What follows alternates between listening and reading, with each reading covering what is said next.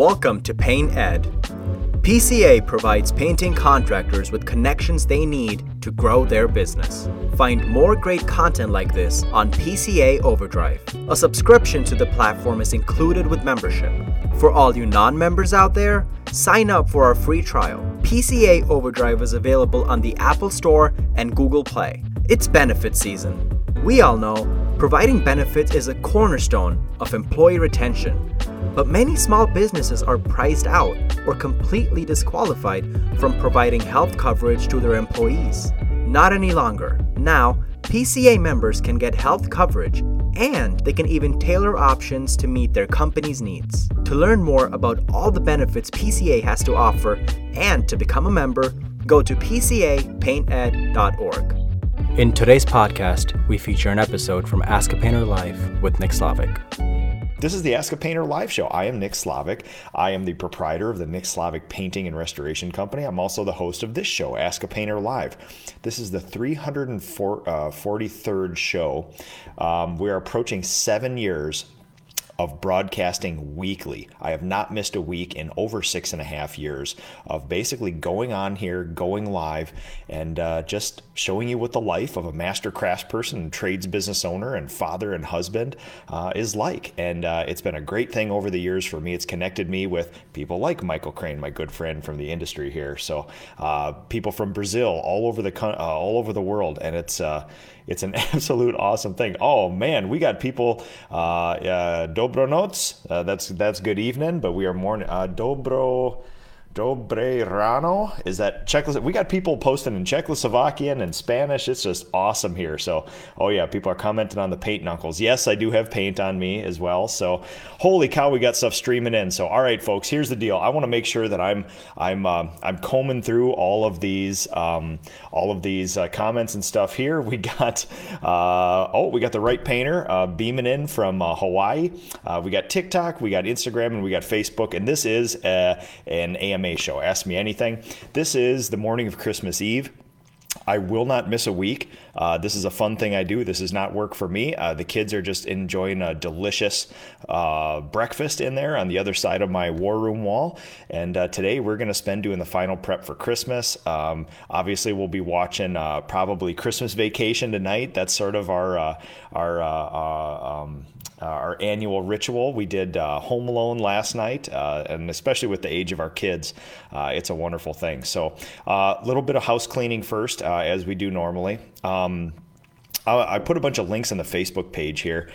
Can't do it in either TikTok or Instagram, but a lot of big stuff is coming up, folks. Whole bunch of things I want to hit on, which is the PCA Expo. The exposition is coming up in February. It is the largest gathering of master craftspeople, paint business entrepreneurs in North America, and it is happening in February in Albuquerque, New Mexico. I am bringing my entire leadership team. So if you want to hang out with the likes of Estimator Andy, myself, production manager Holly, and all the rest of my people, we are going to be there live in person for an entire week, learning and sharing learnings with the best people out there. It is going to be absolutely awesome. There's a link in the Facebook page there. If you want to book me for a master's class, I have one master's class and one speaking engagement for a national sales convention for Sherwin-Williams coming up. Otherwise, my entire 2023 is a clean slate, as it is every year.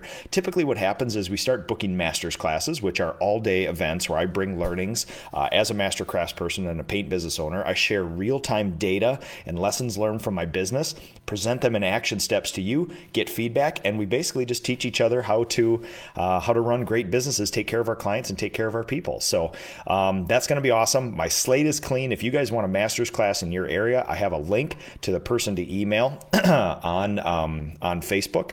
I've actually partnered with the PCA, the Painting Contractors Association, where they run a lot of the logistics. They connect a person, a place, and sometimes even an underwriter to pay for the event.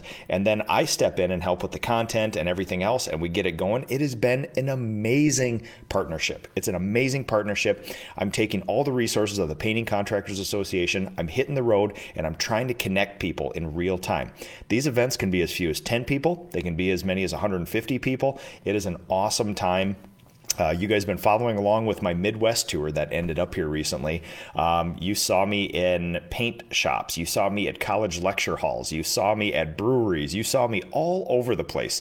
The Graco factory with the robots making sprayers. Like, it is an amazing time. It's an amazing time. So let's see. Other thing is, you guys know what's coming up after the first of the year. It is an annual tradition with Ask a Painter where I basically start from the top and work through all my steps to professionalization in a series we call Mastering the Basics. So basically, every single week after the start of the year, I'm going to be going through my sheet, my steps to professionalization, exactly how I professionalized my business over the last 6 years, with links, with resources, kind of like a recipe card of how to take it from I am a single person painter and I own my own job to creating systems around you, functioning well with hiring painters, recruiting painters, scheduling, estimating, creating a leadership team, job costing, things like that. It's my most popular shows of the year, besides when I paint something, and we're basically going to hit it hard every single week. And as always, I'll be sharing all of my resources with you. Links to all the shows where I basically go through like a job costing template. There'll be an hour-long treatise on here of exactly how I job cost, and then I will actually give you my template. I have nothing to sell, folks. Ask a Painter is basically like public radio, which is like, it's free to everybody. We get some people to pay for it, the cost, big underwriters, sponsors, things like that, so we can keep the lights on here. Otherwise, I want to reach as many people as I can because so many people have helped me since I was a single owner operator. And I am a servant leader. I get a lot of energy out of giving back naturally, and I want to do the same for other people. So I want to weaponize. I want to be a force multiplier for what I do, and social media allows me to do that. And I love interacting with all you guys. It's a blast. Last thing is, if you like professionalization and you want, back up a little bit. First off, most people will not professionalize on their own. You need other people supporting you. So here's the deal. The PCA, Jason Paris and I, along with the PCA and along with everybody else there, we took on an initiative to create not only world-class painter training so that when you bring people in, you can train your painters. There's an insane resource out there, videos and things like that. You pay your membership fee, you train 100 painters with it. It's a beautiful thing, but it's not good enough to just train people how to paint. You need to train the business owners on how to be good business owners. And I could go into a 3-hour-long treatise, and I do on my master's classes, about why we actually need to work on ourselves and our businesses first before we start going out there grabbing decent human beings. That's for another time. Biggest problem in our industry is 99% of almost all businesses in the painting industry are single owner operators, which isn't good. It isn't bad. It just is. But they are likely unprofessional. The way that we can create a business and not just create our own jobs is to professionalize our businesses. The PCA has created the Business Accelerator. There's going to be about 10 to 12 different cohorts, groups of people, 10 to 15 people that are going to sign up this year. The spaces are pretty limited. There's a link in the Facebook show if you want to get in here. But it's a cohort of 10 to 15 people where we actually go through in person, sometimes virtually, all the steps to professionalization. There's a learning management system, there's quizzes, there's a group to support, there's a facilitator, and people like me and other subject matter experts actually bump into that class and actually ask questions and answer questions in live time. So it is an amazing resource. It is likely the cheapest, quickest, easiest way for you to take your business from a single person to something more. And it's there at the PCA. On the Facebook feed for this show, there is a link for that.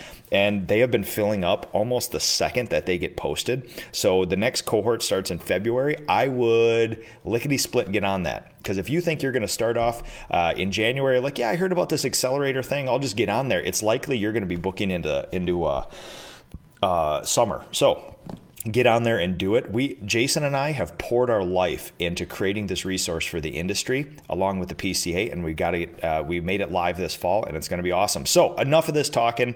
It is Christmas time. I'm on day 2 of 10 off as much as business owners can be, hanging out with my family. So yesterday, it's snowpocalypse up here.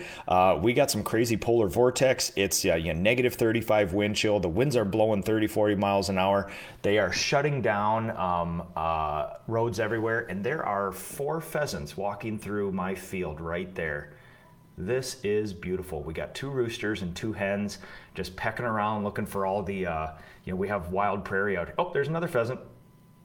Nope, another one too. Oh my God, we have, how many are out there? Oh, there's about 15 pheasants out there standing there. Ah, that's beautiful. Ah, that's why we have the farm out here. So, polar vortex, roads are getting shut down. Yesterday, we went 45 minutes away to buy my wife a Christmas present as a family. We took the kids out, adventured around, stuff like that, and it has been absolutely fun here. We're just hunkering down. It's cold. It's windy. Beautiful time. So, all right, here we go. I want to know what you guys want to talk about. Let's get some questions rolling. Let's get some comments going. I think we will start with... All right, what do we got here? All right. Oh, we got a couple people chiming in on TikTok. Good morning. Let's go through. Ooh, here we go. IG. Hello, everybody. Man, we got a lot of people watching today. So, all right. Good morning, everybody. So awesome to see all these familiar faces here. Be aware with a heavy snowstorm ahead, Ronnie. Yeah, so what's interesting is that we did get a lot of snow. We did get a lot of rain. Stuff's going wild. But Ronnie, my friend from Brazil, it has not been as bad as they thought. So, and I'm still looking at that flock of pheasants out there. That is a beautiful sight. Man, it's awesome. Paint Baby. Yes, my fellow paint business owner. Yeah, we got some awesome paint here because we just finished the largest Paint It Forward project in the company, in the United States. We had, I think it was at least 10 painting companies come together and about 30 people. We had people actually like furnaces going out, snowed into their houses that couldn't make it. We planned on having about 50 people there. About 30 could actually get out of their houses safely and get to Minneapolis Thursday for an all-day painting project. We completely redid a gymnasium, including getting two scissors lifts, spraying the ceiling black, doing all the walls white. We did carpentry. We did black trim everywhere. We even did some painting on the floor. I did one of my famous 90-minute murals on the wall for the charitable organization. We did the lobby where we had primer, woodwork, trim, chalkboard walls, purple walls, accent walls. We did a basement. We completely sprayed all the ceilings, the pipes, the everything, painted all the walls, accent walls, things like that. We accomplished likely about $28,000 worth of painting yesterday for this charity in one day. And all of the painting companies donated their time out there. So it was an absolute wonderful time. I really want to let my dog Sig out there to go chase those pheasants. It is actually pheasant season for another week here. And if he could see this, he would probably go nuts. So, all right. Sorry, folks. I am distracted just like my dog is by pheasants, and it's just beautiful. So, all right, everybody. Mr. Wright Painter, aloha to you, my friend from Hawaii. All right, Matt McHugh, how's it going, man? Okay, Matt McHugh, looking for the links. You got to go to Facebook, man. Sorry, in this actual post here, I can get in after on Instagram and TikTok and post the links, but I can't do it during the actual live thing here. So, oh man, Nick the Painter, how's it going? Merry Christmas Eve to you too. Would love to join the PCA as well and get that popular amongst companies locally. Matt McHugh, absolutely, man. I'm here as a resource for you if you need it. Oh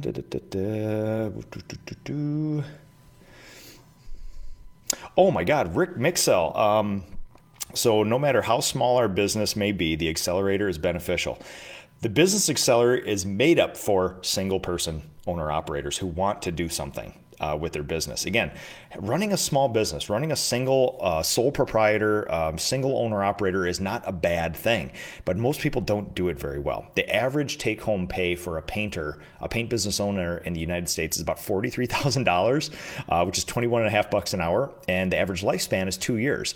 Those two things go together very quickly. So it's sort of like, yeah, you're making 43 grand, you're taking on all this risk and you go out of business. And it's not, we need to professionalize, and that includes charging professional rates, doing professional work, and taking care of our employees.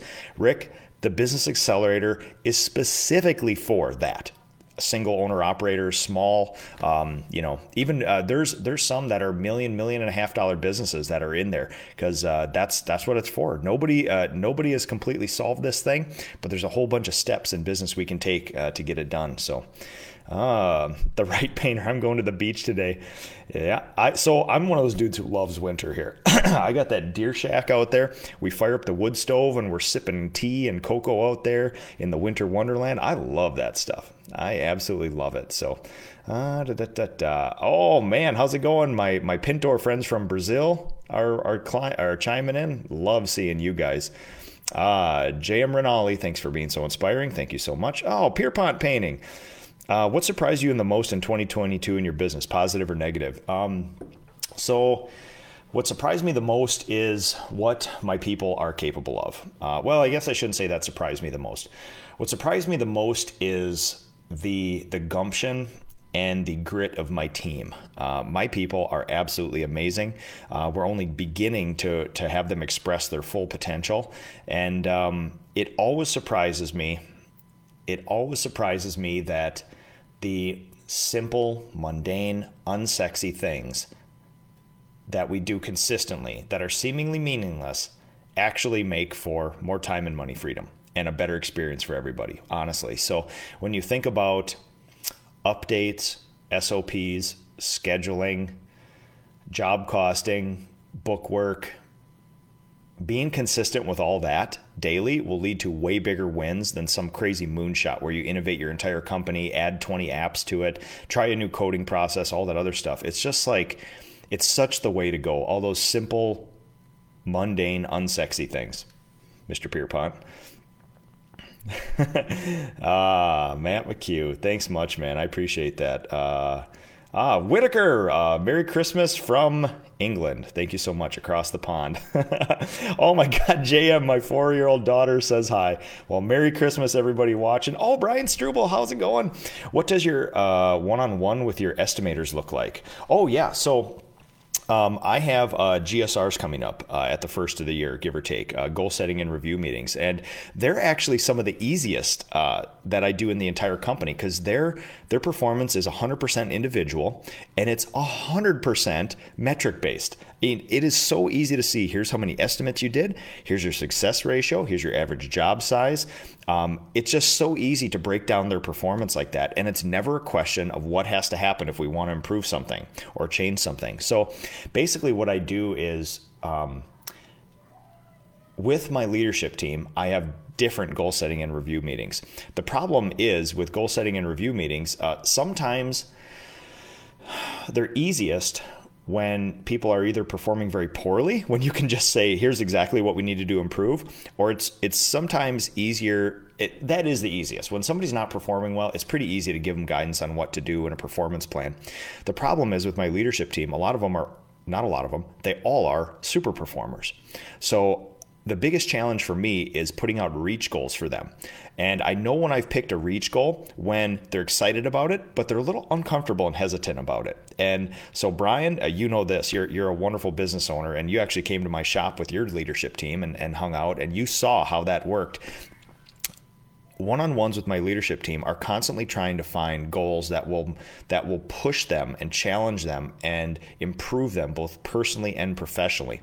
And there's a fine line because we could just say double what you do, right? But then if they can't possibly find a win in that or can't possibly be attained, it's not a great goal. So finding them reach goals, honestly, is like things that'll move the business forward and them personally. Yeah. Let's see. Crane Painting, go more molecular in 2023. Yeah, it's going to be an interesting year, especially with the Mastering the Basics series after the first of the year. We are going to be, this is going to be the most innovative, most to-the-point series of shows that the viewers have ever seen out of Ask a Painter. Between broadcasting in many places, an improved lighting rig right here, things like that, broadcasting over cell service and all this other stuff, we're really going to get after it, folks. And yeah, it's going to be fun. We're going to show Mastering the Basics of both painting stuff and also running a business. It's going to be great here. So, oh yeah, my Brazilian friends here. Would you share the details of your apprenticeship program? Yes, I would. You have my email address, Club D Professional Pintor, my good friend. We actually spent time in Brazil together years ago when I was there. You have my email address. If you email me, I will share those with you. So yeah. Bom dia, all my friends in Brazil. Holy mama, we got our Brazilians chiming in. Good to see you guys. Man, Merry Christmas. Feliz Natal to all my friends. So, in Brazil. I've been to many, Ronnie, my good friend from Brazil. Ronnie's my interpreter, my handler, and my friend from Brazil. I can firmly say that the system that you have created and developed throughout this time is a process apart. Mastering the basics is the thing. Yep, you know better than anybody. Ronnie's an interesting guy. He's actually in Dubai coaching a world skills team, which is like the painting Olympics in Dubai. So Ronnie's an interesting dude. I love following him around and glad that he's my friend. So, all right, let's go back to Facebook. Holy mama, I am not giving you guys the credit on here. Oh my God. Skyler. Sorry, we're mirror image. Skyler, one of the owners of Surf Prep, man, love you guys. You guys are inspirational. You buff my kids out with all this great gear right here. Also, every year I come and hang out with you and your family at your facility, and I get inspired to be a better human, a better father, and a better business owner. And if you guys have not met the Feria family, Skyler, Mary, all the kids, Hannah and everything, they are world-class humans. They happen to sell the best sander in the world, which is also cool, but them as humans and them how they run a business is one of the most inspiring things I've ever seen. So you guys, yeah, you know exactly, you inspire everybody in this industry. So Aaron Steininger, Home Alone, love it, man. Thank you so much, I appreciate that. Jorn Vanderberg from across the pond as well, doing the last estimations before Christmas. Oh, nice, man. Nick Joe, how's it going? We actually got to sit down together in Detroit. Chicago Blackhawks Griswold jersey on right now. I love that.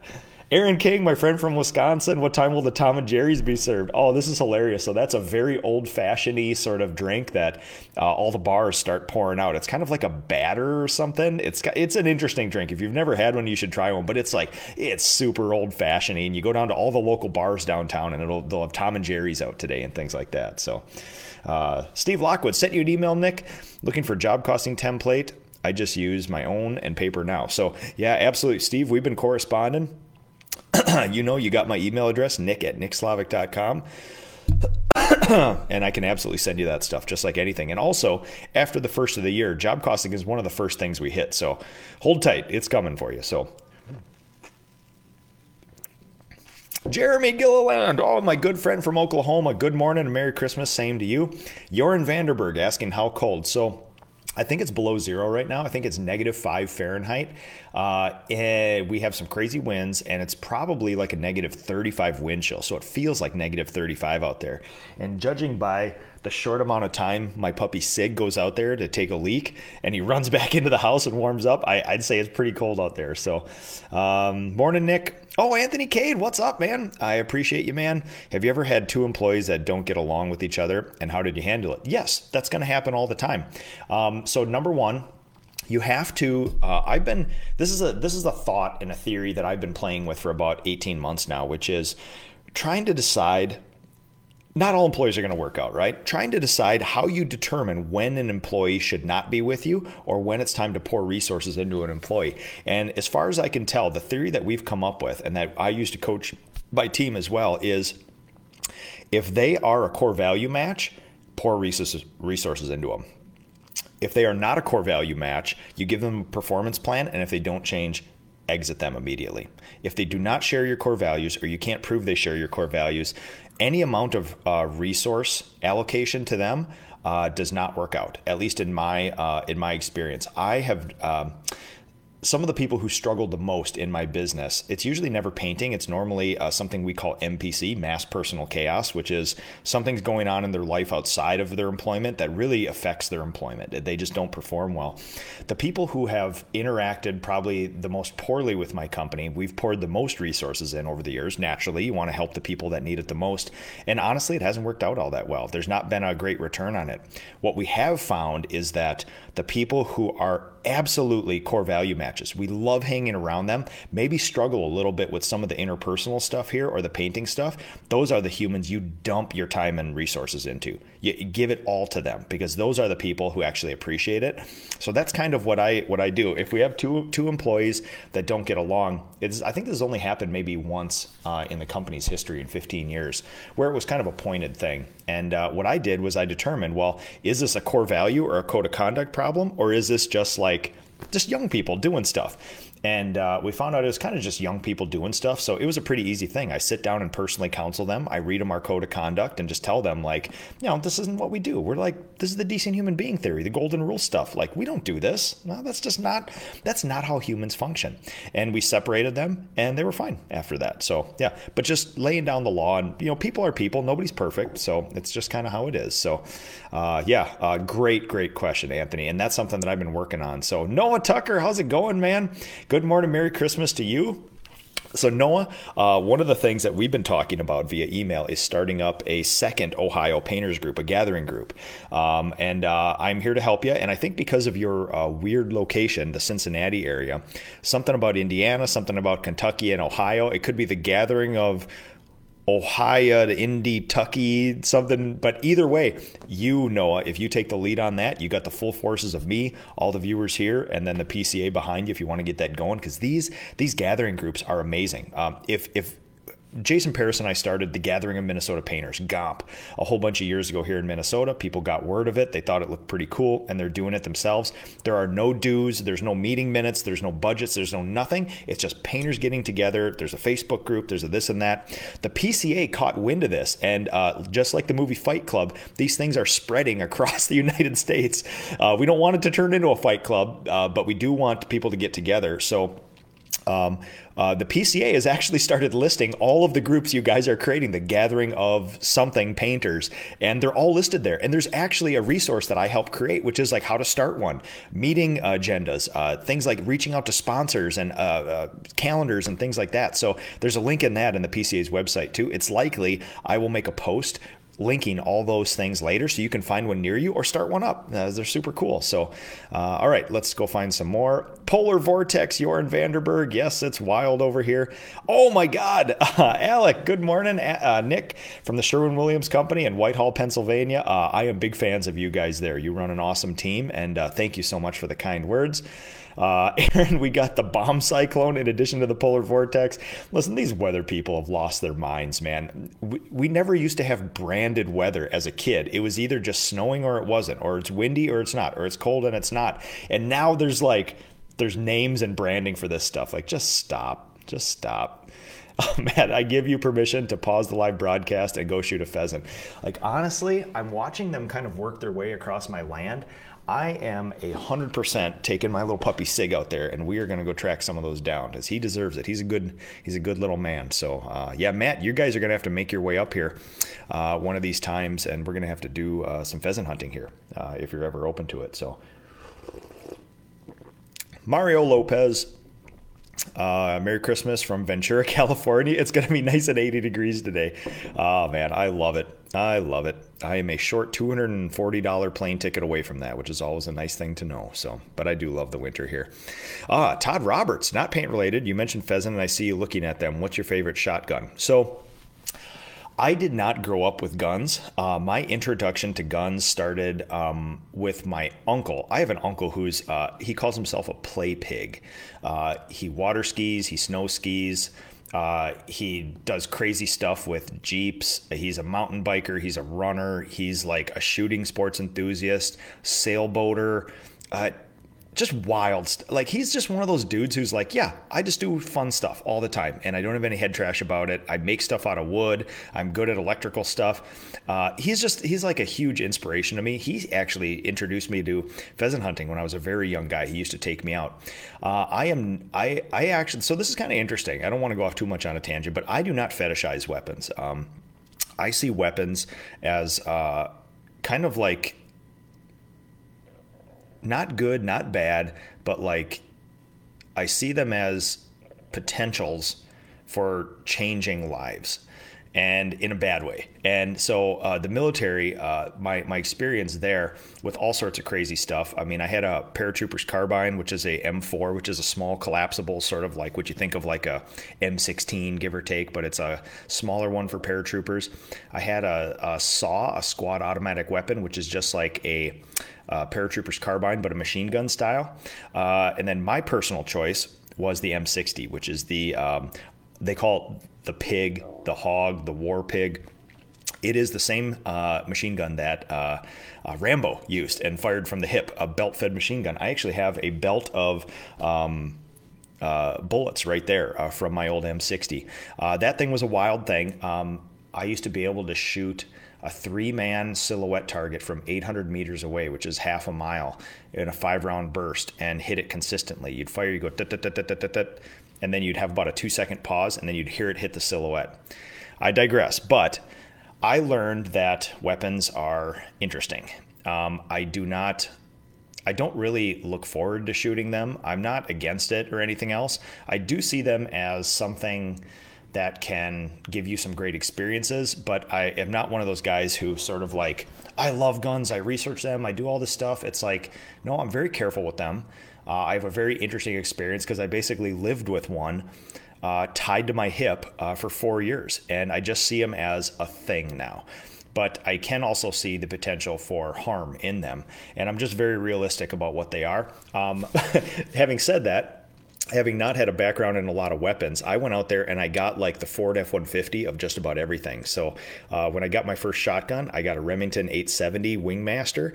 It's one where it's got a slug barrel and a bird barrel on it. And it was just one of those things. It's like they made 1 billion of them. You can get them for $200. They never fail. You can dump a handful of sand. You can dunk it in a lake and it'll always shoot. It's like an AK-47. It's just impossible to break. You can shoot deer, you can shoot pheasants, you can shoot anything you want with it. When we got a 22, because I feel like every family should have a 22 with a nice little scope to teach your kids how to shoot, we got a Ruger 10-22 because I was told that that was like the F-150 of 22s. It's like the Google, the Nike, the Ford F-150 of it. So we got that. That's a beautiful gun. I'm trying to think. Oh, we got this little Brazilian, this Rossi 410, just a single crack apart, single shotgun, because I wanted my kids to have a little more gentle shotgun than a 12 gauge, teach them how to do some wing shooting. And then we actually bought a Savage 2020, I believe it is. It's a 20 gauge slug gun that can shoot accurately up to 200 yards, give or take, with a beautiful scope. So I think my next purchase will likely be the closest thing I can get to an M4, or we might actually get, well, we can't shoot deer in my area with rifles. We have to use shotguns with slugs, which I'm not a fan of, but I think I would actually like a nice 30-06, 30-30, 300 Win Mag, just some nice weapon that I can shoot 400 or 500 yards with and just get accurate instead of these dumb hip cannons that we shoot deer with here. So, but it's fun. Teaching my kids safety, teaching my kids to appreciate this stuff is a big thing, and it takes a lot of years. But yeah, that's that. So, thanks, Todd. Appreciate that. Andrew Crick, Merry Christmas. Thank you so much. Troy Frederick, I do have a couple questions for you northern folks. Do I need to be worried my hoses burst last night over 22 degrees?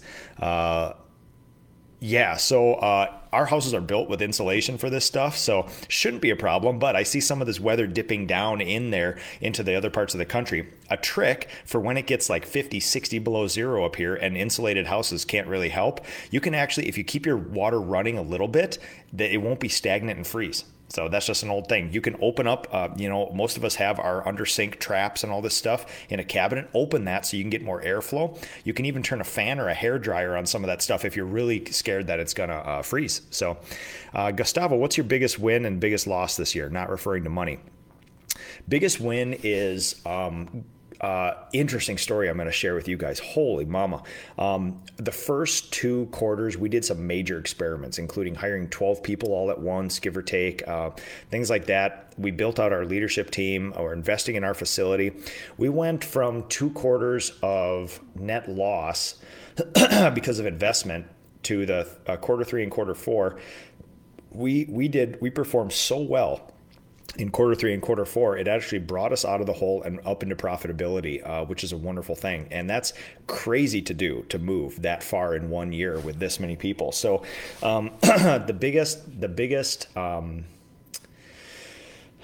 win would be that, proving that with a good leader, a good system, and good people, and everybody who shares core values, you can accomplish amazing things. The biggest loss is always personal stuff, not personnel stuff. You have hope in some people. you set somebody up for success, and there's something outside of your control and sometimes even their control that makes them not succeed. And you hope for the best, you pour resources, both your time and your treasure into them, and sometimes people just don't respond or want the opportunity. And that always just kind of like sits bad with me, because I, to a fault, I want people around me to be happy.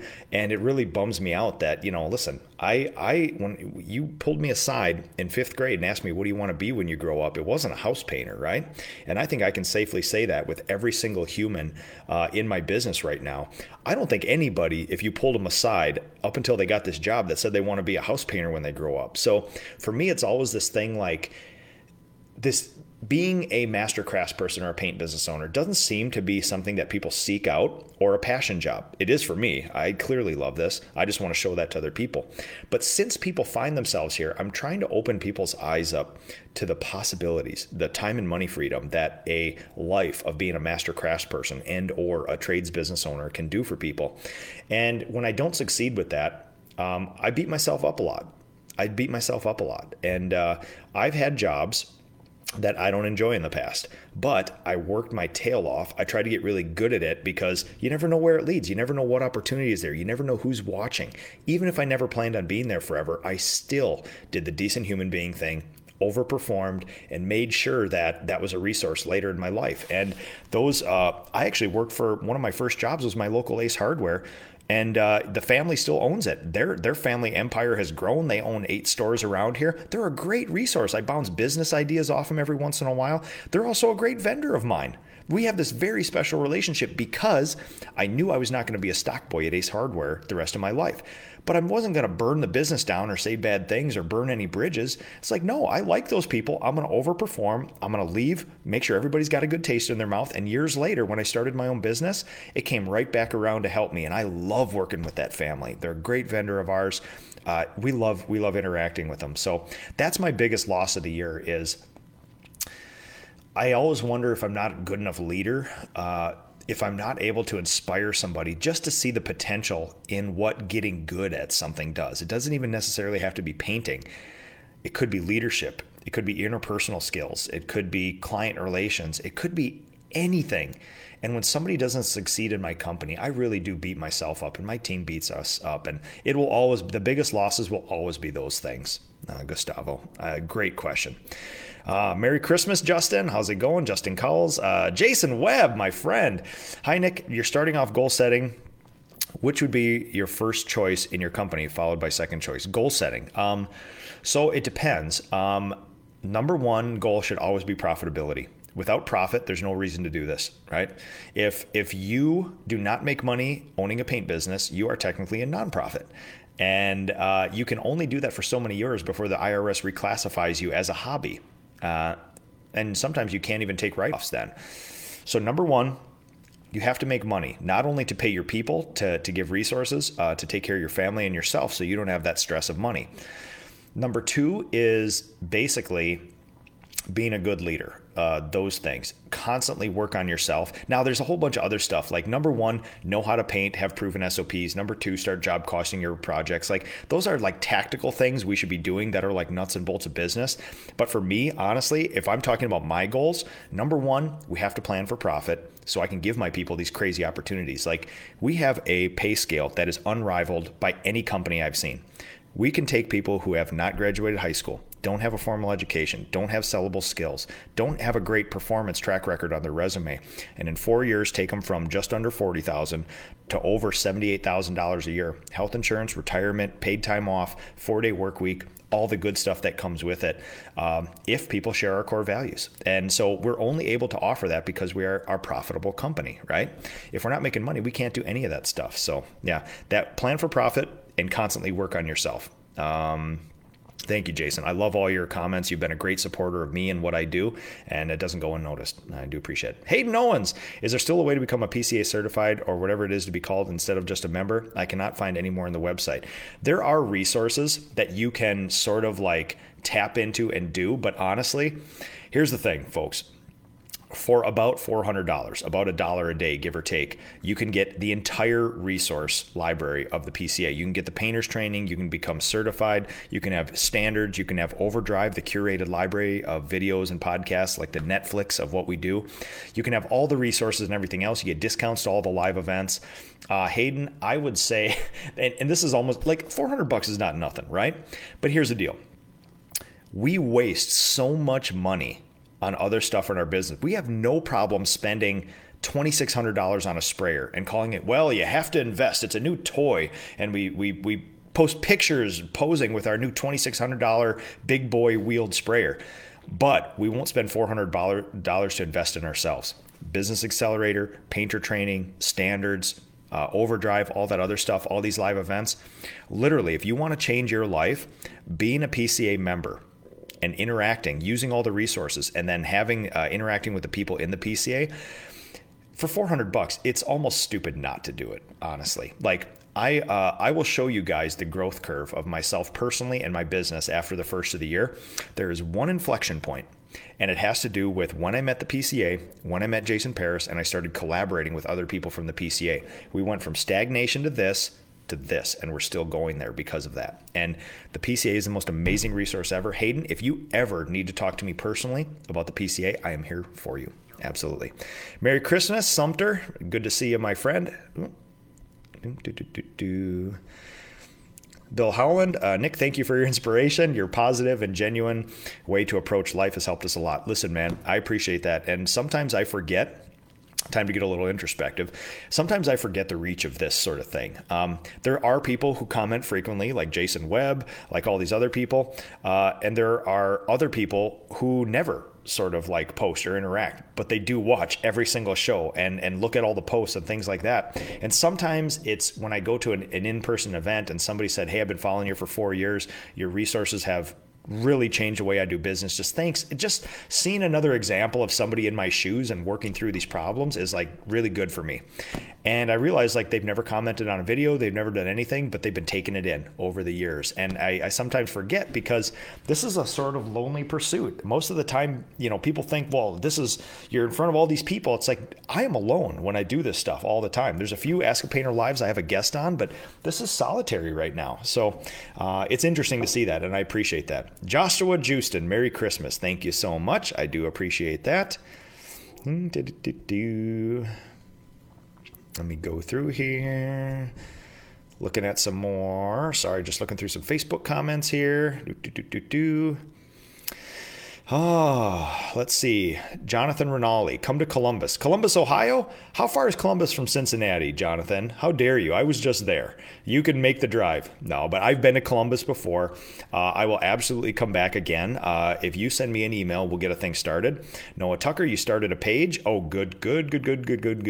I love that. Noah, send me a link to the Facebook page and I'll get it listed on the PCA website and we can start blasting it out. Cruz Chavez, how much is it to get into the PCA? It's about $1 a day.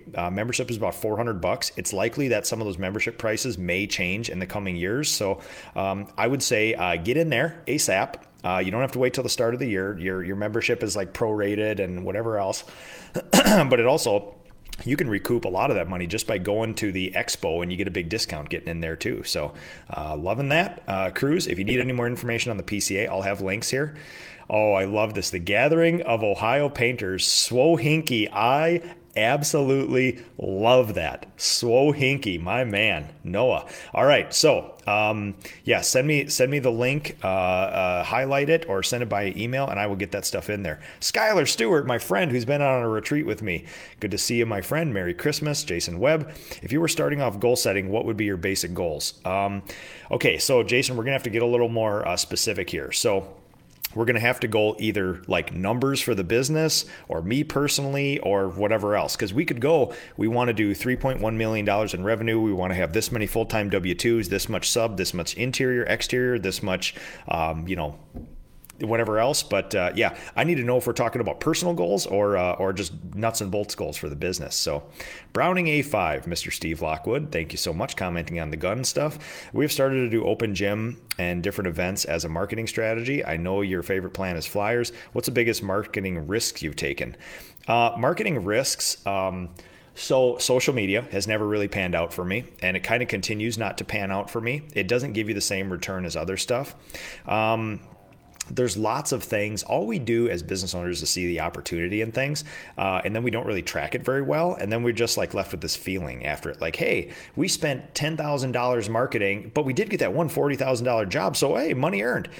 No, you didn't. That's a 25% cost of marketing for that job. You paid $10,000 for the privilege to get a $40,000 job. You've already lost 25% on that job, and it's not profitable. So you have to think about it differently, which is how many leads did you get?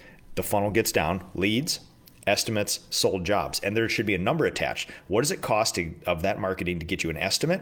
Or excuse me, a lead that turns into an estimate. What's the price of that? And then what's the price of a sold job? And if you look at those three numbers for all your marketing, you're going to find that one actually does a lot better than the others. And that's the sort of thing where you got to pour your money into. Now, never stop experimenting though, because this year things are changing. I query about 5 or 6 of my paint business owner friends in the industry. And I see Alpine Painting here. We'll get to you in just a second in Instagram. I love my Alpine Painting friends. So you got to do experiments. I query 5 or 6 of my business owner friends in the industry, much bigger, much more professional than me. All of them across the board said cost of acquisition is up this year, which rivals my data set, which means it's costing more to get leads. And also some of the things like flyers aren't producing the same results. We also had no spring rush. Which is really interesting. So things are changing, and that means we're constantly trying new things. We're trying 3 different forms of marketing this year. We're doing email marketing, we're doing social media. What else are we doing? I forget the other one. Email marketing, social media. We're doing one other one. I think we're doing some SEO and some AdWords, some more experiments with that. But yeah, we're constantly trying new things because you never know. And the more professional I get, the bigger I get, the more I realize that it's got to be a mix of things. It's got to be some things where you use your effort to market, something you use your money to market, things like that. So all right, let's go back to Alpine here. All right, man, Jason Webb, you're hopping around on Instagram and Facebook here. Oh man, Alpine Painting, I love you guys. Dave Scaturo and your entire family there, man. Thank you for all the Christmas cards too. I absolutely love you guys. You're so thoughtful. Interesting story. People say, why the PCA? Is it worth it? Dave Scaturo, he's from New Jersey. He runs a painting business likely 10 times bigger than mine. He is a monster. He goes all up and down the East Coast. They travel, they do oil rigs, they do big and commercial, industrial, all this other stuff. I've been personally invited to his shop before. We spent time together. He took me under his wing when I first joined the PCA. Him and along with Gina Court, who's a monster commercial and industrial contractor from Denver. One of the first 2 people I met in the PCA at an expo was Dave Scaturo, owner of Alpine Painting, one of the owners. And there's no reason he should have given his time to me. I was a single painter, business owner at that time. I had no idea what I was doing. I came in to this PCA experience with all this gusto of like, boy, if I got this figured out, I'm the best at this. I'm the most expensive. I don't know. I could tell you guys some things, but I'm certainly not going to take anything away. I met Dave Scaturo and I got put on my ass. He is 1,000 times more professional than me personally and in business. He's one of the most impressive dudes on the planet. And he took me under his wing for the last 6 years and has basically just like given me any time that I ever asked for him for this. You would not think that a guy who paints oil rigs can help a single residential house painter from Minnesota, but it's guys like Dave that have literally changed my life in the PCA. And I'm grateful. And I don't forget it. He doesn't either. He personally sends me Christmas cards every year. That's how thoughtful he is. There's no reason he needs to do that at all. He has 1,000 other things he should be doing, but he takes the time. If you want to know what the people in the PCA are like, that's what they're like. All right. Jason Webb, thank you. Oh man, you guys are great. Yes, Jason Webb, is the PCA open to non-residents? We were just talking about this at a board meeting the other day. 100%. 100%. You guys should look into it. It's a really amazing resource here. Oh man, here we go. The curvy brush, enjoy your content. I'm one of the quiet observers. I love that. Yep, there are so many out there, and I've not seen your name comment before, so thank you for that on Instagram. I appreciate that. Manitou Painting, good morning. Holy mama, we got some people watching today. I caught people on a nice morning here. So hello, Nick, have you ever Are you having Mauro Enrique again? I love that episode. Mauro's a good friend of mine. Mauro was the painter from This Old House. He's the guy. He's likely the most famous painter in the United States. He is a Brazilian, and he is This Old House's painter. Love that. So Garcia Brothers Painting, yes, I think I will contact Mauro again. It's been a while since we had him on. I think we've done 2 episodes with him. There's going to be another series of This Old House dropping soon. So I think I'll take in some episodes, have some questions for him, and then, yeah, we'll get Mauro back on. I love Mauro, man. He's a good dude. He's a good dude. All right. Jason Webb, personal goals. All right. So Jason Webb was asking about personal goals. So here's the thing. If I had to set out personal goals for myself, number one is I have to figure out how to be a better leader every year. I have to be happy. I have to be optimistic. I have to be caring. I have to be empathetic. I have to hold the standards, though. That is a thing. The culture of this company and the success of it largely starts with me.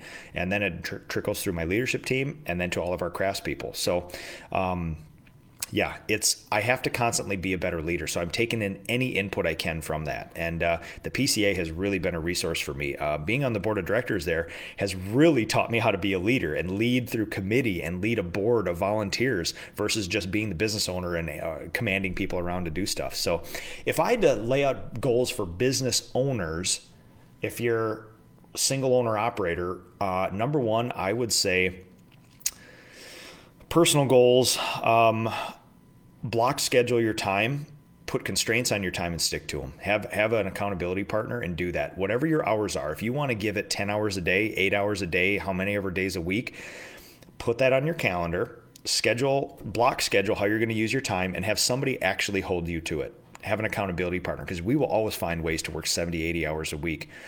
You don't need to. There are times when it's important when you're starting a business or when you're massively growing. But if you're not massively growing, or even aggressively growing, I don't know that you need to be doing 80 hours a week. Putting constraints on your time isn't because you're a sucker using all that time. It's because it's a challenge to yourself to do better with the resource that you have. And one of our biggest resources is time. I would absolutely do that. I would always put as close as you can schedule culture building, connection with your people, do that. Find ways to do it. Like we have leadership team meetings, we have boss lunches, we have happy hours, I have job site visits, constant touches. Somebody's getting interacted with about 12 times a day if you work in my company. It's either in person, via Slack, communication, support, calls, text, everything else. So it's big there. I would do those two things. Start scheduling your time. All right, Alpine Painting and the Scaturro family. How successful has your hiring efforts been recently? So, interesting trend over the last bunch of years. I've pared my efforts down. We're in a maintenance hiring sort of thing now. We're taking on 2 to 4 people 4 times a year, give or take, at quarters. The things that I normally do have still been producing results. They don't produce these crazy flashbang results. So 18 months ago, I would put out the same ad in the same places and I would get over 100 applicants. Now we're getting 40 applicants, give or take. So either it's saturated, either the unemployment rate is very, very low, which it is. It's about 2% in this county, which is insane. That's might have changed, but we've always had really good efforts. I know that if I put 50 hours towards it and I put about $4,000 worth of ads out in these same places, I will always find 2 to 4 people that, as far as I can tell, share my core values and would be a successful person on the team. So, but I have seen this crazy response get smaller and smaller in the last 18 months. So I think in 2023, we're going to... the innovation we're going to do with hiring is going to be really relational based, where we're actually going to morph into a pseudo recruiting firm and not just a farming firm.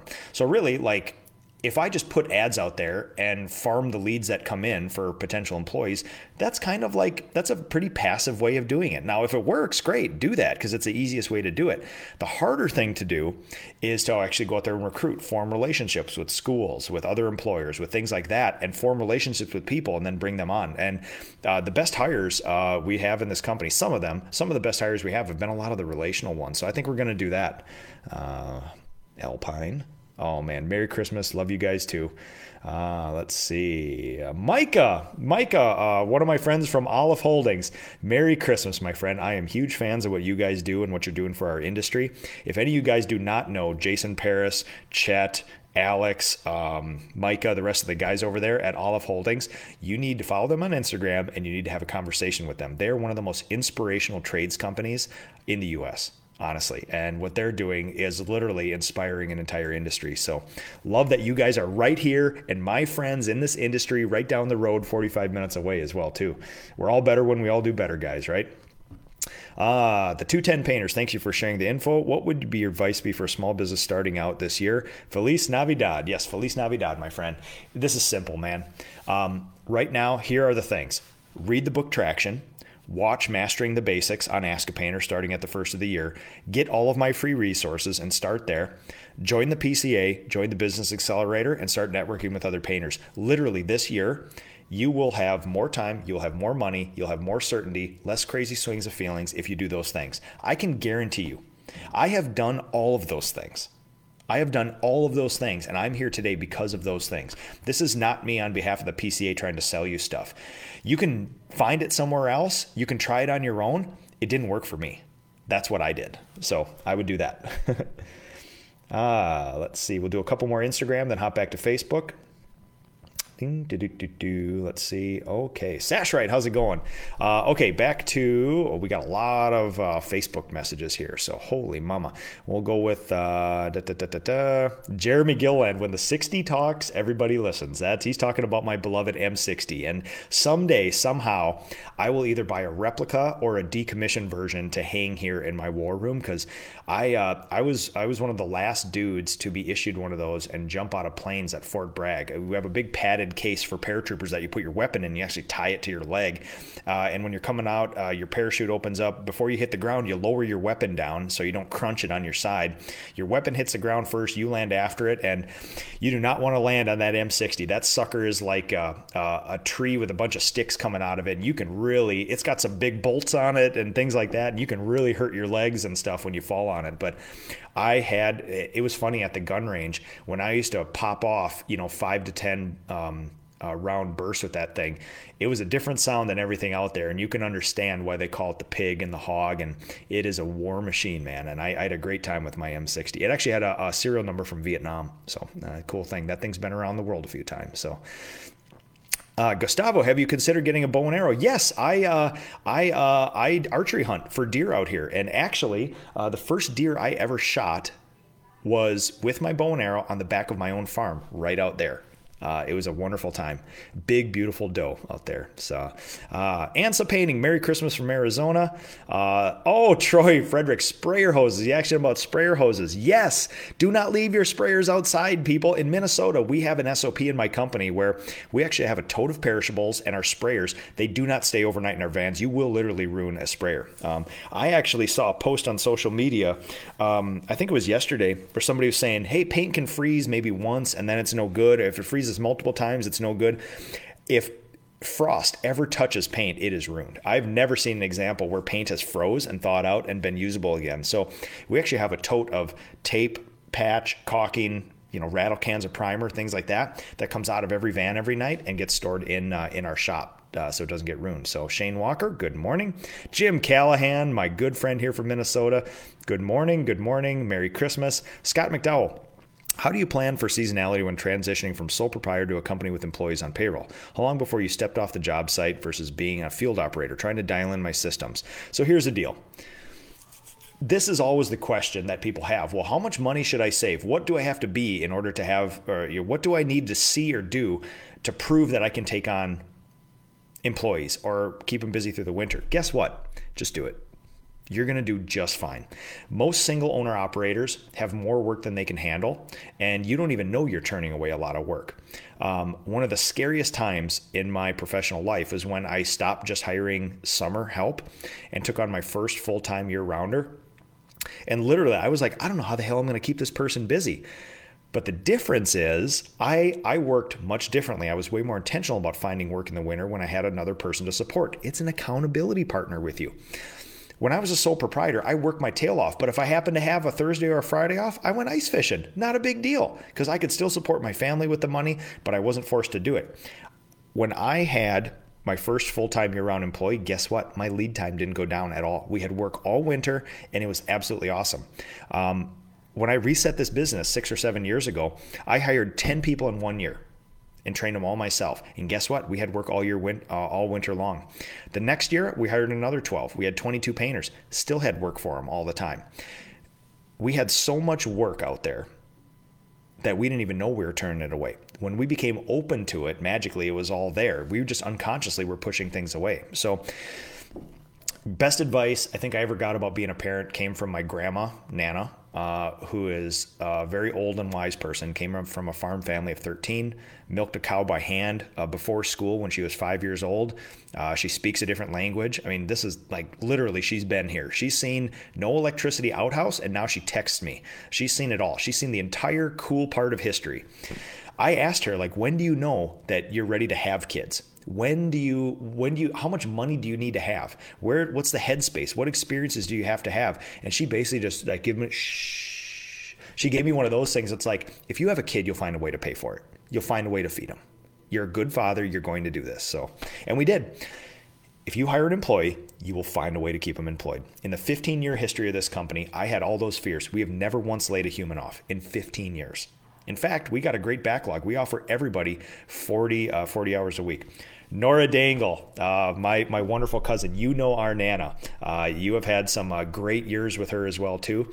And yeah, it's a great thing. You started your own family, probably after seeking advice from Nana as well too. So no, it was, Nana is a calming, magical person in all of our lives. And yeah, along with my uncle, super inspirational people. And Nora is actually one of my uncle's daughters. It's a super awesome family here. So let's see here. What else we got? A couple more. Oh, Dominic, my friend. Yes.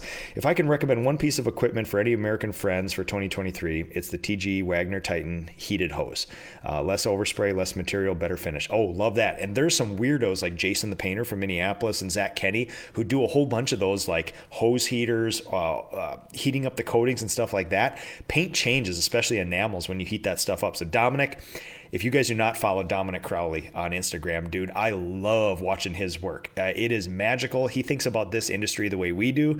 And we're also both big fans of the rainbow technique of spraying doorways and things like that. So we're big fans of that stuff. So, all right, let's go back to Facebook here. Nora, you are a complete nerd, my cousin Nora. You have better things to do on Christmas Eve than watch your your cousin Nick, the house painter, broadcast live on Instagram. But it does mean a lot to me. So good to see you, and hopefully we can spend some Christmases together soon too. We're all over the country, so let's see. Okay, Scott McDowell, let's finish that. Transitioning, seasonal, payroll. How long before I stepped off? So I am an extremist. I had 10 to 15 painters in the field, and I was still painting a full day. What I did though, was I used my mornings and my evenings to make up for a lot of that time.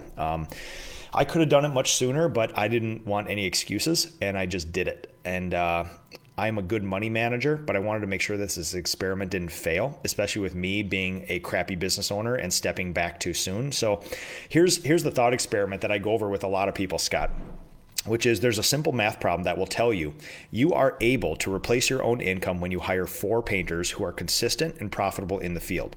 When you do just a basic math problem of 2,000 hours a year, $55 to $75 an hour, a 15% net profit on each one of those painters, if you're making 60, 70, 80 grand a year right now as a single owner operator, to replace that, the common flaw, we actually call it the owner exit fallacy, which is if I hire a painter in the field, I can step out because I was a painter and now there's a painter replacing me. 100% not true. You will likely only make $15,000 to $20,000 of profit off of one painter to run your entire company. So the thinking is if I'm making 70 grand right now as a single owner operator and I hire a painter in the field, well, great, I'll make the same income.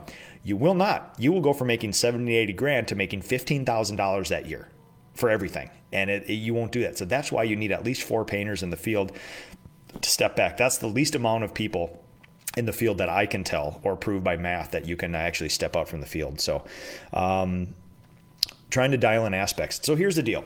People always say, like, what should you do before you hire a painter? And I tell them what to do. I tell them what I did, and then they don't do it, and they just hire people. And it's not wrong. It's what I did, right? I just hired a bunch of people, and we figured it out, and we professionalized en route. Here's the problem, though. it's going to be a painful way to do it. If you follow all of my steps to professionalization, if you go through the PCA Business Accelerator and go through their steps to professionalization, they're going to teach you a lot about getting a job description, a pay scale, an employee manual, a handbook, a review process, standard operating procedures, so you can actually train and hold your painters accountable. If you don't have any of that, you are risky. Your painters can basically say, if you don't have a job description or an employee handbook, a painter can say, guess what? I'm not working on ladders anymore. I'm just not doing that. And you're like, well, you're a painter. You have to work on ladders. And they can say, show me an employee handbook or a job description that says that's part of my job. And if you don't have that written down, if you haven't taught that to them, if they haven't signed off on it, guess what? They don't do ladder work anymore. So make it easy on yourself, professionalize, go through all those boring, mundane, unsexy steps, and you will limit a lot of that stuff. So, all right, here we go. Merry Christmas from Boston, Leonardo Silverio. Thank you so much. Daniel Stroud, what's the farthest you will typically travel for jobs? I like to keep my people 20 minutes away if possible. We'll go 45 to an hour away for a good job. I have traveled for work. I've done other states. I've done islands in the Gulf of Mexico, California, Washington, Utah, crazy cabins in northern Minnesota, Canada, things like that. But those are just like adventure jobs, you know, like that's not usually a normal profitable thing you do. It's more for like the adventure and things like that. But honestly, especially when you have employees, keeping people within a half an hour and 45 minutes at the most is a good boss thing to do. And that's what we try to do here. So Daniel Stroud, and how do you beat the December slowdown? Oh, love this. Schedule out in advance. Yeah. So here's the deal. You got to be intentional with your marketing, because word of mouth, repeat, and referral leads can make up between 25 and 40% of our work. So if we just stopped all other forms of marketing, we would only have 25 to 40% of the leads coming in. And pros and cons of word of mouth, repeat, and referral. They are the best leads. They are free. They're people who already know and trust you. They're amazing. I'm insanely thankful for every one of them. The problem is you don't control when they come in. So after I had about 5 painters in the field, or about $500,000 worth of revenue, I had to start actually being active with my marketing. Now, here's the thing that I can tell you. It's probably not going to be good advice to say, put this flyer out, put this many of them out there, and you're guaranteed to have this amount of work, because things work differently in all areas. Not that much, but generally. So here's, Daniel, this is what I would tell you to do. I expend about 70% of my marketing budget in the 6 months of winter. We start in August and September doing marketing experiments, getting our systems down. October, November, December, we put the pedal down. 50% of our marketing is likely spent in about these 3 months here to make sure that we make up for that lull, that natural lull curve. We can actually bring that back up. This year, we've never had more painters. We've never been a bigger company. We've never done more revenue, more jobs, and we've never had a fuller schedule, because we got intentional with marketing. And it takes a combination of time and money to do that. But here's the thing. If you are slow in December and you start marketing in December, good luck.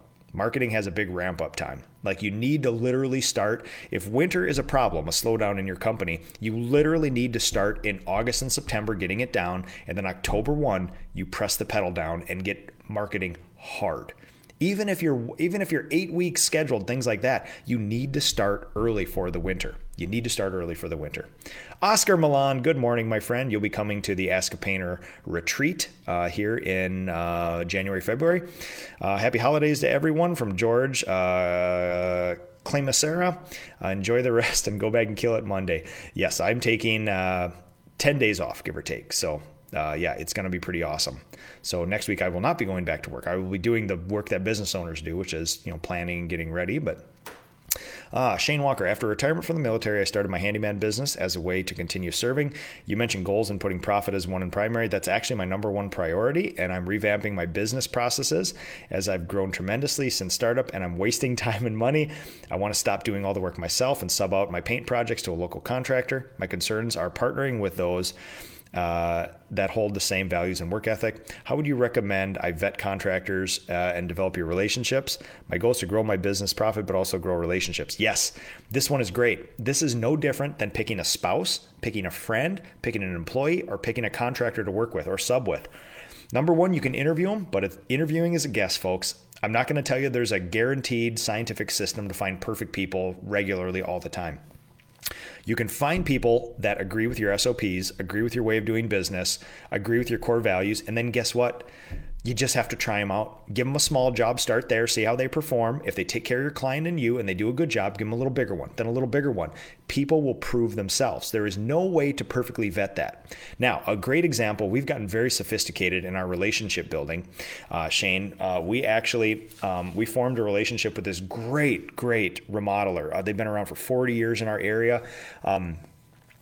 Typically, the relationship with a contractor is, hey, we're searching for painters, give us 20 estimates, we want to do this. And typically, general contractors are just trying to price check their own painters or their guys because they think their painters are getting greedy or something, and we'll put in a lot of work and not get anything out of it. So one of the things we do, we say, great, we're happy to help you with all the estimates you need, but here's the deal. You need to have a meeting with us first, and we're going to start talking about how your company runs, how my company runs, our core values, our processes, and we put a few hurdles down. One of the biggest ones is, this is our painting process, this is our coatings, and this is when we do a job. This is in the Gantt chart, this is when we come in. If that's a non-starter for you, great. Doesn't mean you're bad people, just mean we can't work together. If the contractor is open to it, then we say, okay, now let's tiptoe into this relationship. But we put some things in there that are non-negotiables to see how serious are you. We're happy to help you out with lots of estimates, but you got to agree to a few things. We're not just going to roll over and do anything you want. So Gustavo, did you accomplish your goals for 2022? That is an interesting question. Yes. So goals are weird, right? So for the last 6 years, we've been growing between 35 and 50% every year. And it's been a wild ride. So this last year, I think we're only going to grow by 20%, 25%. And I almost feel like this, oh man, you're not a cowboy anymore. You're not growing 50% this year, but we're professionals. And growing 20% when you're between $2 and $3 million of revenue is a monster. That's a monster. We're growing by, every year we're adding revenue larger than 99% of all paint businesses in the United States. So you got to give yourself perspective. And one of the things that I remind myself is you can set whatever goal you want, and you want to get your team wins. And to a fault, I give myself way too high goals. And I accomplish some big things, but I don't quite hit those goals, and I'm fine doing that. I like putting out reach goals that are super uncomfortable, almost unattainable, and seeing how close I can get. But I know a lot of other humans don't function that way. So we actually set one of the most attainable, simplest goals we ever have for the next year. Now, having said all that, I set out a revenue goal a little higher than what we actually did this year. And we did not accomplish it, but we also grew 25%. So that's a huge thing. We also added 3 people to the leadership team. We've never had more W-2 full-time and part-time employees. We've never had more subcontracting. We've never had more leads. We've never had more jobs. We've never had more profit. So when you take it all into a whole, we did some, it's super easy to just land on revenue and profit and people and vans and things like that you can touch. That's only one function and probably the least interesting for me besides the profit part of this. Have you become a better leader? Have you built out your team? Is your team comfortable? Are they inspired to do the goals with you? Are we functioning at the highest level? Is there unused capacity? Things like that. So for me, mission accomplished. We did an amazing thing this year. It's a wonderful thing. We accomplished big things.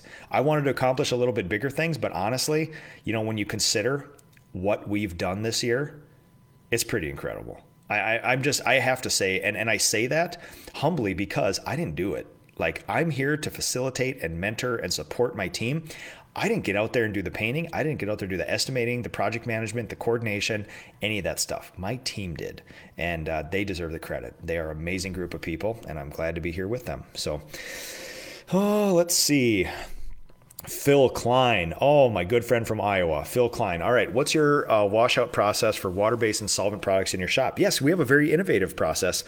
We actually contracted with a company called Safety Clean that does like the parts washers at automotive warehouses, because they got grease and oil and stuff. And they have this like eco-friendly solvent where you can wash grease off of parts and stuff. It goes into a barrel. It's a tank that's got a barrel that circulates it and even heats it up to make it more effective, and a company actually comes and recycles it every month. So when we clean out brushes, rollers, sprayers, things like that, we actually have that. It's an eco-friendly thing, and it gets recycled in our shop. It's a process that costs us a couple $100 a month, give or take. They lease you the actual parts washer. It's awesome. The only waste we have in the shop is what we call slop water, which is when we clean out a sprayer, you have some water that's got a little bit of paint in it from washing a sprayer out. And you're not gonna dump that down the drain, especially at the volume we do. Like, somebody will find out, and there's a creek right behind our shop, and I want to be a good citizen. So what we actually do is through Sherwin-Williams, we found a company called Outpak, Outpak, and they actually make like spill remediation chemicals and like hazardous spill cleanup stuff. They actually have this powder. This coagulant that we buy in 50-pound bags that we mix in with that slop stuff. You can even do it with old paint. It renders it inert. It renders it a semi-solid, and then you can safely dispose of it in the trash, which is really awesome. So we have our guys mixing up that witch's brew in the back of the shop and do that. So, oh, man. Olive Holdings, thank you guys. I really appreciate that. You guys are great partners in the industry on Facebook. Merry Christmas to you guys. Huge fans of yours and what you guys are doing. You guys are inspiring me and everybody every day. So Todd Roberts, thanks you for your expertise. You never fail to meet people where they are. Dude, it's so incredible. I've heard something really incredible this last year from Sherwin-Williams. Sherwin-Williams, if you guys don't know, they happen to sell us paint, right? But they are one of the craziest, most aggressive leadership coaching entities in the world. They are basically a leadership academy that happens to sell paint. And inside, I get a lot of inner workings of Sherwin. I do a lot of events for them. I have a lot of friends up and down the food chain there, and they're inspirational people over there. And one of the things that I've heard a dozen times, which has got to be an initiative within Sherwin-Williams, it doesn't happen automatically or by chance. I've heard many people say we need to meet our contractors where they are. We need to meet them where they are, which is great, which is, again, like, do we need to sell them paint, or do we need to help them their businesses? And if we do help their businesses, where are they? Do we want to hold up a picture of a $10 million company with 100 employees and an office staff? Or do we need to help them first figure out, maybe we need a business checking account first to separate your business income from your private income, things like that. So I've heard that, and I truly do believe that meeting people where they are, like, nobody knows this stuff better than me. Nobody knows this better than me. Talk about meeting them where they are. I am here. You are here. We are here together, right? I am meeting us where we are. These are the things that I am doing in real time right now.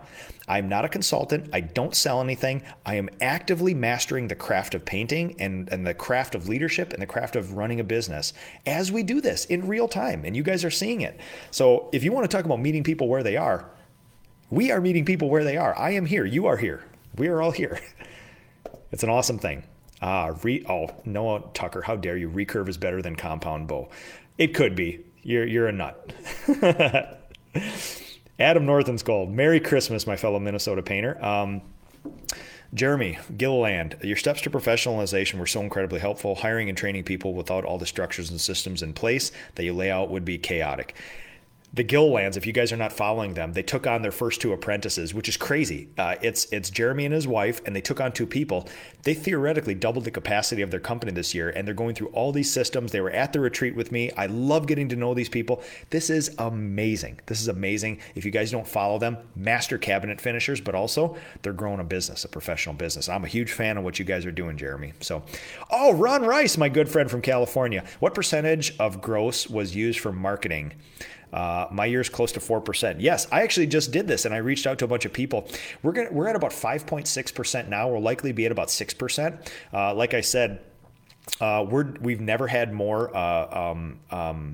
marketing go out, and it's typically 70% of it gets spent in the 6 months of winter here. So marketing is something that I've really had to push the pedal down, and I'm the marketing manager of the company. I've never been more intentional about marketing. I'm looking at my Google Calendar here right now, and there's definitely times on there every week where I have to spend doing marketing. Also, I see my phone on IG is a little, there we go. All right, my phone, my camera on IG was a little fuzzy, so all right. Yes, Ron Rice, love those marketing numbers. Typically what I find, Ron, he's asking for, professional companies, typically what you'll find is 3.5% is kind of an industry benchmark.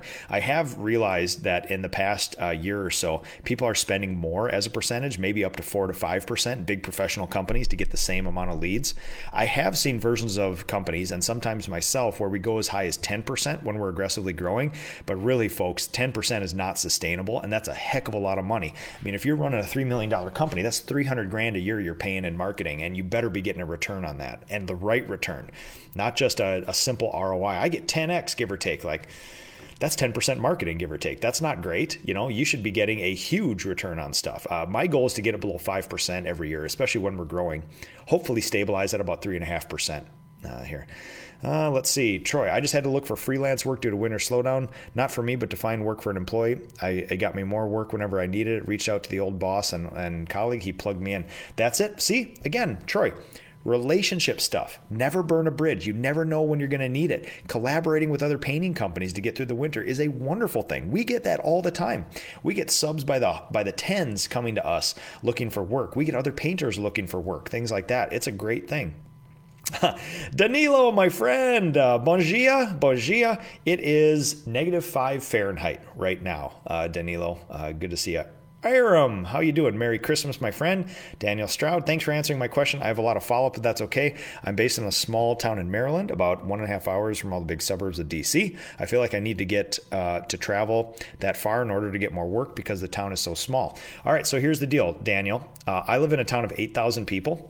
I actually don't know, when you look out our 45-minute circle out here, I don't know the population of that, right? But I am 45, 50, 55 minutes from Minneapolis, St. Paul. We're in an outer ring suburb. I mean, I have a farm out here. We are a farming community. There's 8,000 people in my town, and we have a business that's in the top 1% of all paint business sizes in the U.S. So if you think you have to be in a major metro area to do this stuff, you definitely do not. Now, if you're living up in the northern sticks of Minnesota like Chris Mole, and you only have a couple 20,000 person towns around you, it is going to be a little different, and you may not be able to grow as aggressively or larger. Doesn't mean you can't do it, just means it's going to be a little different. So I would say, Daniel, I want to say don't use it as an excuse, but I would need to know more particulars. Like, one of the things I get all the time is, Nick, I own a painting company and I just can't find any good people, not a single one. I'm like, oh, really? That's weird. I live in a farm town of 8,000 people. We can find them. So like, where do you live? Like, I'm in Chicago. I was like, you got to be freaking kidding me. You can't find a person in Chicago? I would kill to have the opportunity to be at millions of people at my disposal, you know? So think about what you're doing. How many jobs do you actually need to do a year? If you're a single owner operator, it's likely you need about 50 to 70 jobs a year. So all you need to do is get 50 to 70 homeowners to say yes to your jobs. If your SR with your estimates is 50%, you only need 150 leads a year. You just got to get 150 people to call you. So do you need to be in a $4 million metro area to get that? No, you absolutely do not need to do that. Like, for us, we need 650 jobs a year. That's what we need. And so we have to geographically reach out a little bit. So, yep. Troy Frederick, I need an adventure job. Working vacay sounds lovely. Dude, I have done some wild adventures. We've been to Canada, to off-grid stuff. We've been to wilderness of northern Minnesota. I've been to California, to the beach. I've been to an island in the Gulf of Mexico. I've been to Washington State. I've been to Utah. I've been all over the place doing crazy adventure jobs, and I love it. I absolutely love it. Tony Joseph, Merry Christmas to you. Robert Galensky, Merry Christmas, my friend. Can you describe any examples of your marketing? Yes, I believe I've done this to you via email, but if you need examples, nick@nickslavik.com. Let's see here.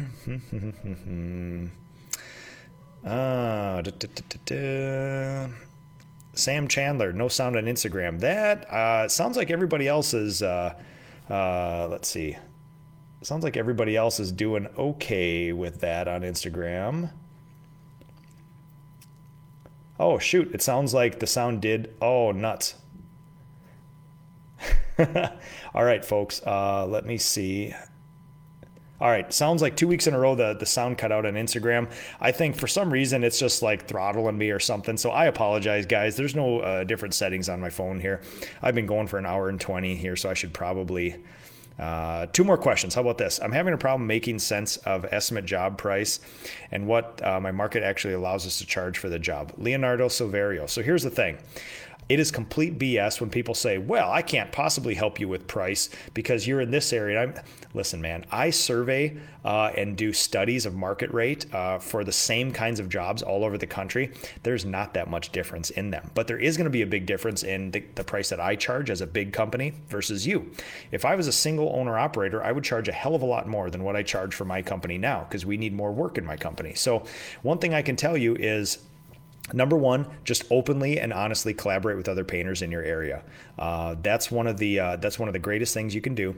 Also, Leonardo, if you email me, nick@nickslavik.com, I can send you some estimating resources to help you just come up with your price. Number three, the biggest thing is if you've never job costed. Job costing is tracking material and labor for all of your projects and then comparing it to a benchmark. If you have never job costed or don't job cost consistently, there's no way you can know this answer for sure. So that answer is out there, but it's built upon a base of boring, unsexy, kind of mundane math problems that you have to track constantly in your company. So we can do some stuff, but unless you job cost, you're never going to have that price, Leonardo. So, all right, Jeremy, oh, thank you so much. I really appreciate that. Oh my God. Goal is to hire another 4 apprentices by mid-year. Love that, man, Jeremy. You guys are out there getting after it. I just love it. So, all right, Seth Hostetter, thank you. I am so sorry, guys, on Instagram. You're going to have to hop over to, Facebook